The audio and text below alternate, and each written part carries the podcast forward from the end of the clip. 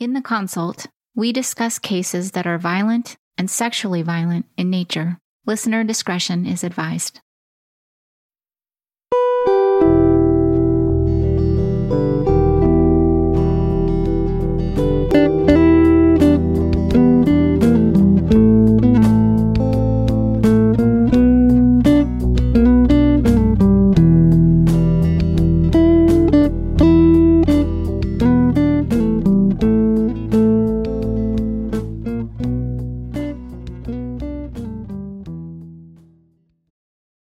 Welcome to the consult.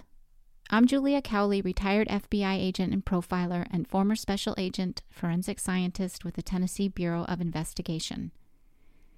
Today, I'm once again joined by retired FBI profilers Angela Sercer, Susan Kossler Drew, and Bob Drew, and we'll be continuing our discussion of the Twilight Rapist case.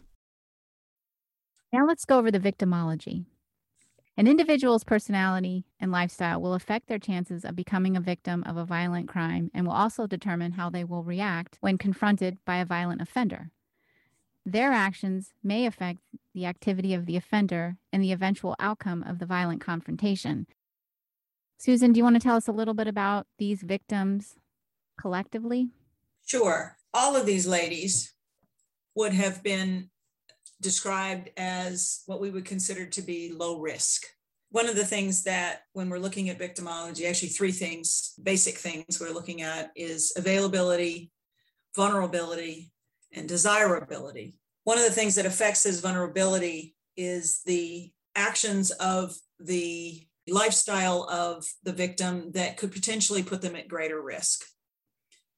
In other words, if just for an example, if a victim has a drug abuse problem, or if a victim is a sex worker, or some other type of activity that could put them in contact with individuals who might want to harm them, that that individual might be considered at a greater risk. In this cases, all of these ladies had lived in their communities for quite some time, were very well known. I believe all of them attended church they were well thought of, but they were also all either had been single their entire life or were widowed. And so were living alone. So in this case, although their risk factor was low as far as their lifestyles were concerned, their vulnerability was probably greater enhanced by the fact that they lived by themselves. And in some cases, in rural areas where their homes might have been somewhat more isolated than had they been in a very densely populated urban community. Although that in this case, there were a couple of examples of them living in a more urban area, they were still living alone. Also, the fact that they were older made them more vulnerable as far as maybe not being able to defend themselves against an offender. And their age in this case clearly could have been part of the desirability factor as well. This offender was not random in his selection of his victims. In every one of these cases, it was clear that they had been selected and targeted. And we believe not just for the fact that they were potentially more vulnerable, but also an older woman in this case was more desirable to the offender. When we talk about desirability, people commonly get confused as to what that term means. In our usage of that term, it means the factors that raise one victim above another in an offender's selection process. That victim, that type of individual, is someone that this particular offender finds more desirable as a target for his intended crimes. That is as varied as human beings on the face of this earth. Desirability, as defined by fashion, culture, etc., varies across the globe. It also varies over time. For instance, in the Marilyn Monroe days, Marilyn Monroe was considered the epitome of desirability to the general male public. Yet 20 years later, Twiggy, who was a model in the 60s and 70s, was considered very desirable. And she was very different in her physical attributes than was Marilyn Monroe. These are just changes in the general public. Now, if we go to different cultures, we find that there are very different things that are considered desirable. And then when we get into individuals, we find that even within the same culture, there is extreme variation in what an individual will deem as desirable. In this case, with this offender, there was a, a seeming conscious decision to target women within a certain age range that he found most desirable. That ranged from 59 at the very youngest and 96 at the oldest. And that combined with the vulnerability that was inherent in their advanced ages and the availability of them because of their solitary lifestyles is what caused him to select these victims. In terms of what we saw in the behavioral analysis unit, selecting victims who are elderly is not that unusual. We saw a lot of cases where the victims selected were much older. Yes, I think as sort of a public service message that sometimes in speaking to groups outside of law enforcement, I think people have been shocked to find out that, as you just mentioned, that these victims were were older and have heard feedback from women of a certain age that they never thought of themselves as being potential victims of sexual assault, that they had sort of aged out, if you will, of that possible threat. And as Bob just pointed out, I think it's important for any woman of any age to understand that simply because they're older, that this does not necessarily make them less of a target for an individual who may have a very focused desirability and a desire to a uh, to offend. We ran in uh, actually ran into several victims when yes. we were. The woman with the gun had pulled me aside and told me that this offender had actually changed. She had made some changes as a result of having been victimized in this way. And the changes that she made was her son bought her a new gun and a new box of bullets. And she was saying that it would be a very different result if this offender were to return. She seemed, I will say, at least seemed the least distraught of all the victims. And that makes sense because she had she had a ready plan and she had already kind of acted on that plan and successfully scared him off. And I think her subsequent plan, she was just as committed to. And I sensed that if he did return, she would, in fact, at least have attempted to kill him. And although her home had, prior to the incident where she tried to fire a weapon, although her home had previous, she was one of the victims where their home had been previously burglarized a couple weeks beforehand, that she had not been sexually assaulted. And therefore, I think was not as affected as greatly. Although I think anytime there is a certain level of violation when someone enters your home who is not invited, that perhaps was less impacted and also had gained some strength from the fact that she had been able to react strongly against the offender. I will say that we did have contact with several victims during the time that we were out there, and others, unfortunately, had been significantly more impacted. And as a result of their victimization, had made some significant changes in their lives, not being able to remain in their residences, had moved, had gone to live with family members, etc. And one actually had had a stroke and died a couple of days after the, the offense occurred. Yes. This is not to make light of the effect on the, of this individual on this community. That the reason that that 81 year old woman with the weapon stood out and is remembered to us to this day, it was a, a very unusual response.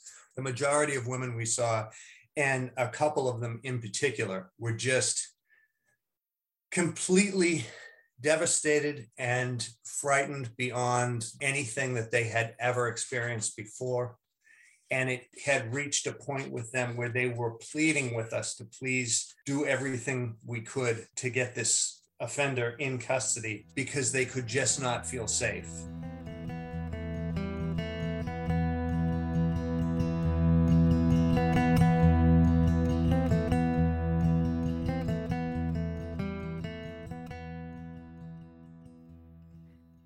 In 1979 is one of the first research studies that was conducted by Groth and Birnbaum. And they did extensive research over many years of 500 sexual offenders. And from that research, they were able to come up with three rape suspect typologies. And those are widely used today by law enforcement all across the United States and probably the world in establishing profiles of serial rapists. Mostly it's used for those that are yet to be identified. So they're trying to establish a profile for a rapist that they haven't identified that's still out there so that they can narrow it down. They're not cookie cutter by any means. And there's been other research done since then, but the basic tenets have been, remained the same throughout the years. So there are three categories first typology is power rapist. And in that category, there are two subcategories. Power rapist is convinced of their sexual prowess. They're known to show less aggression than other types of rapists, and they only exhibit anger in response to victim resistance because they don't want to harm the victim physically. They just want to achieve sexual submission. And once the person becomes submissive, then they continue with what they're doing without physical violence. So, as far as the two subtypes are concerned, under power rapist, there's a power reassurance rapist and there's the power assertive rapist. The power reassurance rapist is also known as the gentleman rapist. And this is the one that fantasizes that it's a consensual encounter and that the victim desires him. He may even tell the victim or ask the victim to tell him this during the assault. The gentleman rapist or power reassurance plans the assaults ahead of time and relies on the threat of a weapon, but again, only uses it as a threat, sometimes doesn't even actually have one, but just makes the threat. And once the victim is compliant, then they'll stop with any type of violence. Sometimes they'll have the victim undress herself, they're complimentary, attempt to sexually satisfy her as well. And they may reconnect with the victim or attempt a second assault to relive the fantasy. So, power assertive is someone that sees himself as macho man, for lack of a better term. And the most important thing to him is to have others see him as a, a man's man, basically. His assaults are impulsive and unplanned, and often they meet the victim maybe that day or evening, like a bar or a party or something. He focuses his anger to prove his virility and his power over women. So this perpetrator would use abusive language and obscenities. He sometimes experiences sexual just dysfunction, just like that of the power reassurance.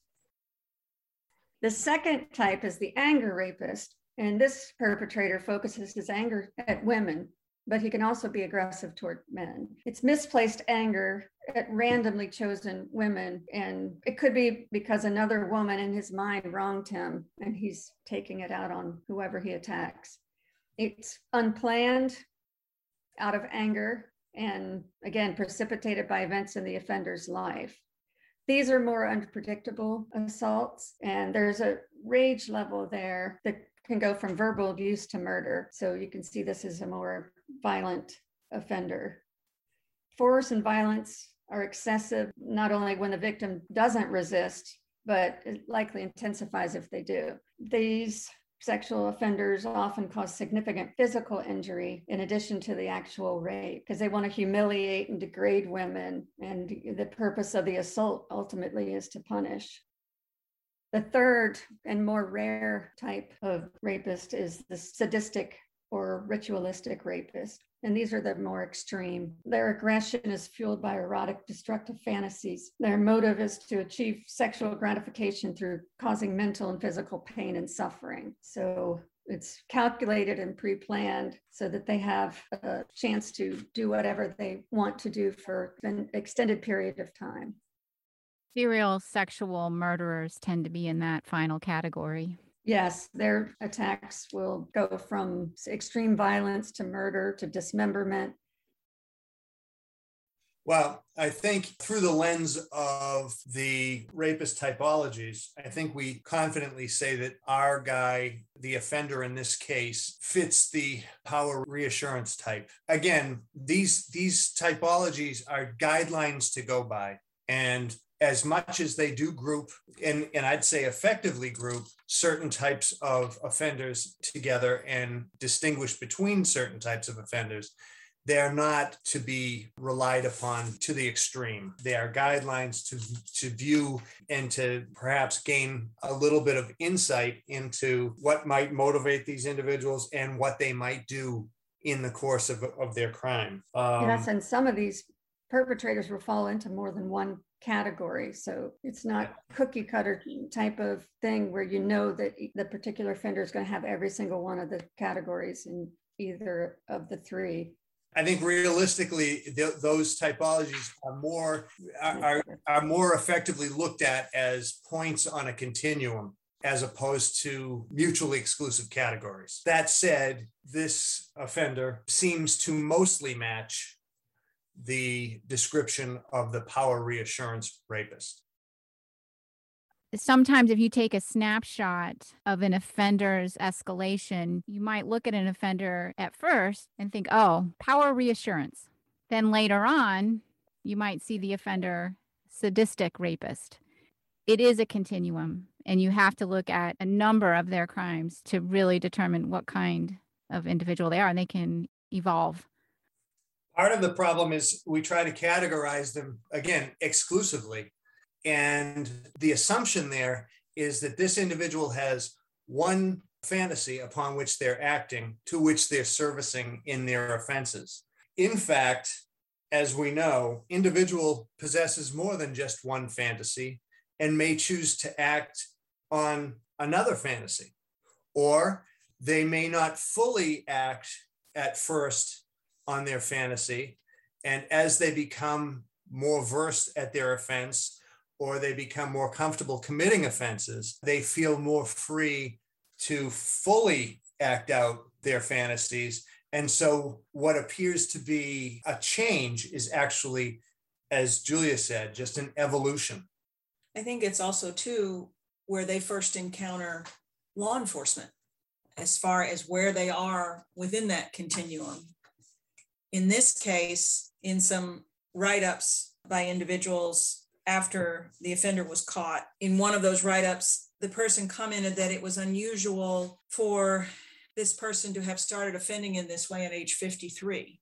I think it's important to note that although maybe there's no criminal history prior to that date, the date of capture or the date the first the person comes to the attention of law enforcement is not necessarily the date that the offender began offending. And so that can also alter the perception of the individual. And as julia said if you're looking just at one snapshot so you must consider kind of what could have happened before and afterwards. I think in the case that was previously discussed for example the golden state killer that there was clearly a change and a development over the years with that offender. And until all those cases were linked, it would have been difficult to connect some of those later cases to the earlier cases. In fact, they uh, weren't. And in fact, they mm-hmm. weren't. And in this case, we know what this offender was doing during this time period. But as we'll learn later, he had lived in several different parts of the country as well as in, in Europe. And that part of his possible offending history was unknown. Not to mention that rape is among the most underreported crimes there is, and that's worldwide. And when it is reported, particularly in, the past, it was not always pursued with investigation and or prosecution. So someone who in 2009 is 53 years of age, looking backward, it is very difficult to say that each and every offense that he committed would have been detectable through researching him, it is likely that he committed numerous offenses for which he was never apprehended or never identified even as a suspect. So we take these snapshots that we have. And in this case, there were numerous offenses.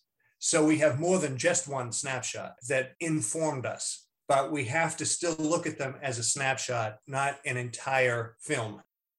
Part of our job in profiling this case for the law enforcement in Texas was to see if we agreed that they were all linked to a common offender. Now, I got to say, half of that work was done for us through DNA evidence, in that five of these cases had been linked through common offender DNA, and they spanned from first, second, third, seventh, and ninth case.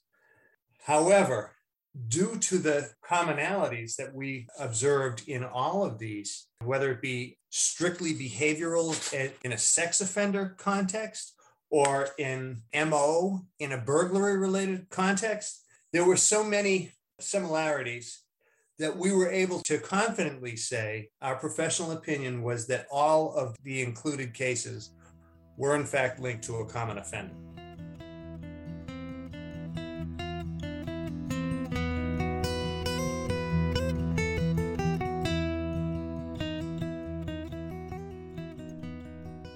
Bob and Sue, do you want to talk about the unknown offender characteristics that you provided to the investigators? Sure. There were several things that we provided, some of which we've already talked about. For example, the sexual dysfunction of the offender, and that the primary motivation was sexual, even though he was doing burglaries, the primary motivation was sexual and was based upon his unique individual fantasies. And then what also became apparent, and we felt very strongly that he was somehow researching his victims remotely or through some type of a database because these victims were so low risk and so spread out over hundreds of miles that we felt strongly that there was some type of data that he had access to that was allowing him to be able to identify these particular victims. Just to go down the list of what we provided law enforcement at the time. I will give you the bullet points and then we can go into some detail. But we said that in our professional opinion, the offender was a skilled burglar, that he was physically agile, that he was confident and organized, that he displayed some evidence consciousness. That doesn't mean that he was adept at, at obscuring evidence. What that meant is that he did some things that showed that he was evidence conscious, such as wearing gloves. He stripped sheets from, from victims' beds and washed them in the washing machines. He disabled or extinguished exterior lights and some interior lights. He disabled phone lines. He um, took cell phones away, etc. However, he left DNA evidence. So it, we won't say he's sophisticated to a high degree, but we will say that he was conscious of evidence and attempted to obscure it in the sources that he was aware of. Susan mentioned he was sexually dysfunctional. His, his primary motivation was sexual and based on fantasy. He was detail oriented and fastidious in his daily life. And we said that because he was observed as being neat, well groomed, articulate, polite. He was planned. He had clearly prepared to commit his crimes and he paid attention to details he was not apparently intoxicated. Even in the way he was dressed, he displayed a consciousness to detail and a neatness. We thought he was most likely employed because a lot of his crimes were perpetrated around long weekends, pre dawn hours, before a workday begins. So it was as if he were working around, say, a, a quote, normal work schedule when we took into account that he had a 450 mile radius in which he offended, we struggled with how did he arrive at the choices that he made if they were such a long distance apart? And what we surmised, and what we, again, this is conjecture because this was not something that was proven, but we thought that he may have access to some databases where he could remotely research individuals as potential victims. He was likely to be a native of Texas or at least somewhere in the in the area and that was because that none of the victims mentioned that he had an unusual accent whether it be a different type of Southern accent or a foreign accent. And so that led us to feel strongly that he, if not a native of Texas, was someone that had lived there for quite some time or at least spoke in a manner that was not going to be. He, he also didn't try to disguise his voice.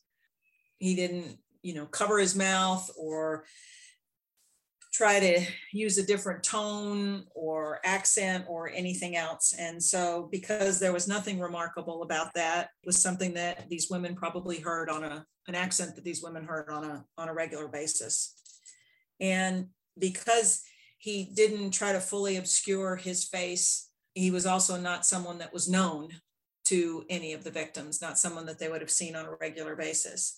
The victim that was unfortunately victimized twice she in fact did recognize him when she saw him the second time from the first offense so she's the really the only one who during the offense recognized the offender and that was the second time that she saw him we also felt that because he was traveling extensively there must have been some reason for that travel that he may reside near some of the victims but he clearly if he resided near some of the victims, he clearly didn't reside near the others. He may have had contacts that did. So he might have lived close to some victims. He might have had friends, family, uh, business associates, et cetera, that, that lived closer to the to other victims, or he had reasons, be it professional, personal, et cetera, to be in the areas where these victims resided and certainly have familiarity with all of these areas. On Saturday, January 8th, 2011, a man was arrested in Edna, Texas, which is about 100 miles southwest of Houston, for attempted rape at a nursing home. The intended victim had activated her medical emergency bracelet, and after a brief foot chase, Billy Joe Harris was apprehended. Harris was a 53 year old black man who was living right outside Houston in Missouri City at the time of his arrest. And Bob, you testified in his trial, and he had an interesting defense. Yes. Before I get into that, I just want to say before I forget, it was very interesting that he was caught by someone activating a life alert bracelet.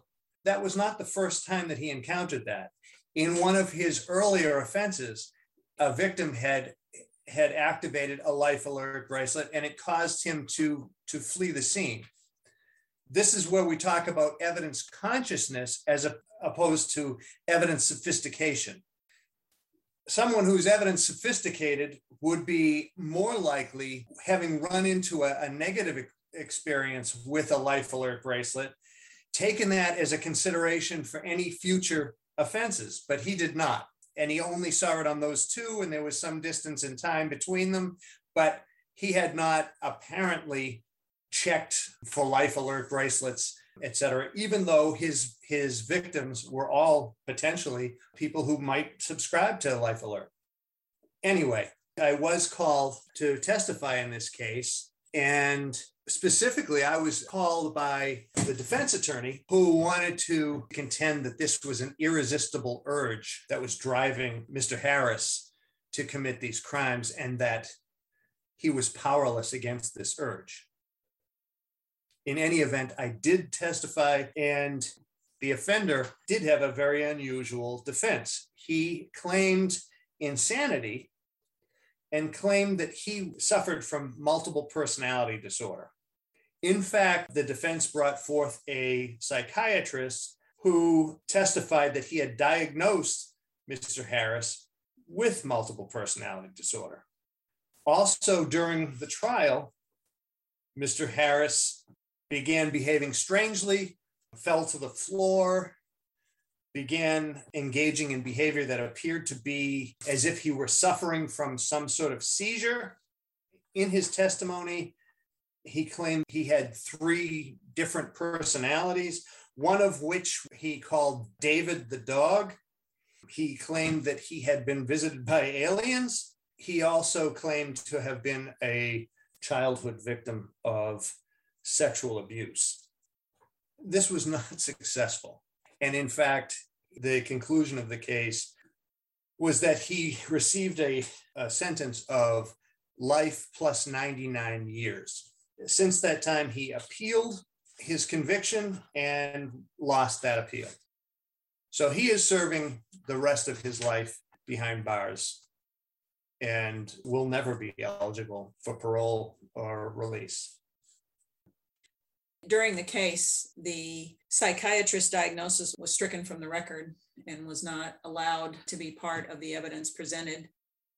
Our analysis of Mr. Harris's behavior certainly does not indicate a multiple personality disorder or anyone, someone who is suffering from a severe mental illness. And some of the aspects of his personality that we discussed in our offender profile, such as his confidence, his organization, his evidence consciousness, his specific selection, surveillance, Planning, planning with regards to his victims all indicate an individual who is not also having to deal with multiple personalities or, again, any kind of a serious mental illness.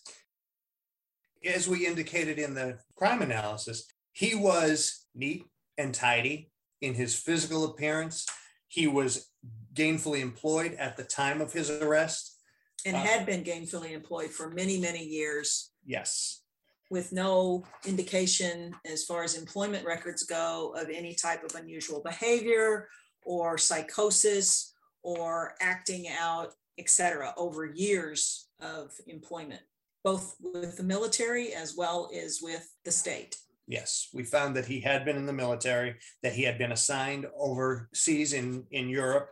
as well as in the United States. Yes, that was well prior to, to the onset of these set of offenses, that he did display skill and attention to detail, which if you are seriously mentally disordered would be very hard, if not to uh, do on a single case, certainly on multiple cases, when you display this level of competency and detail orientation, that is not something we would expect to see in someone who is severely mentally ill. Also, it should be said that when he was apprehended, his car was seized. There was some evidence that he had referenced a computer to facilitate some of his crimes, and that specifically would be Google Maps, applications of that nature. There were printouts of such applications in his car at the time of his arrest. All of that says that there was a consciousness about him. It's worth mentioning that multiple personality disorder is a controversial diagnosis, has been for years. Some experts consider it junk science, so it's not surprising that it got dismissed. It's been used by offenders in the past as a means to try to get out of their offense. Claiming insanity generally is very ineffective way. It's rarely successful in a defense. Legally, when people think of insanity, they think insanity is a technical term for crazy.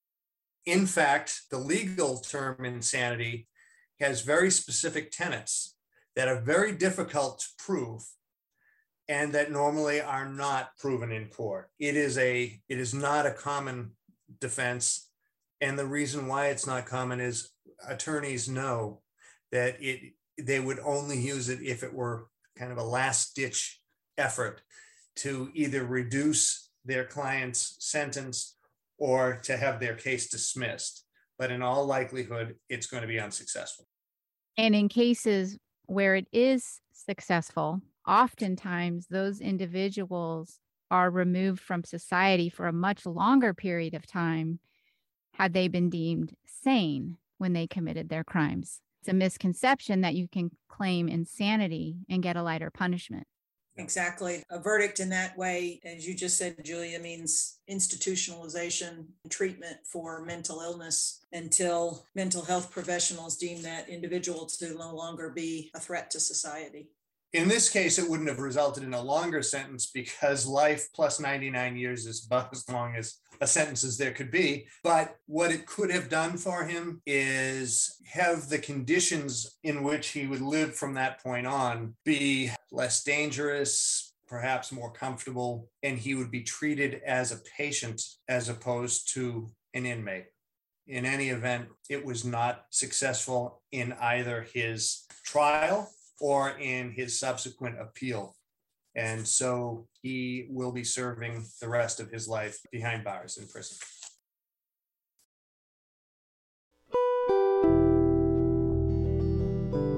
This episode of The Consult was written and produced by me, Julia Cowley. The show was edited and mixed by Mike Arris, and the music was composed by John Hanske. If you'd like to learn more, please visit the Consult website at www.truecrimeconsult.com. That's www.truecrimeconsult.com. You can also follow us on Twitter. Our handle is at the Consult Pod. Thank you for listening.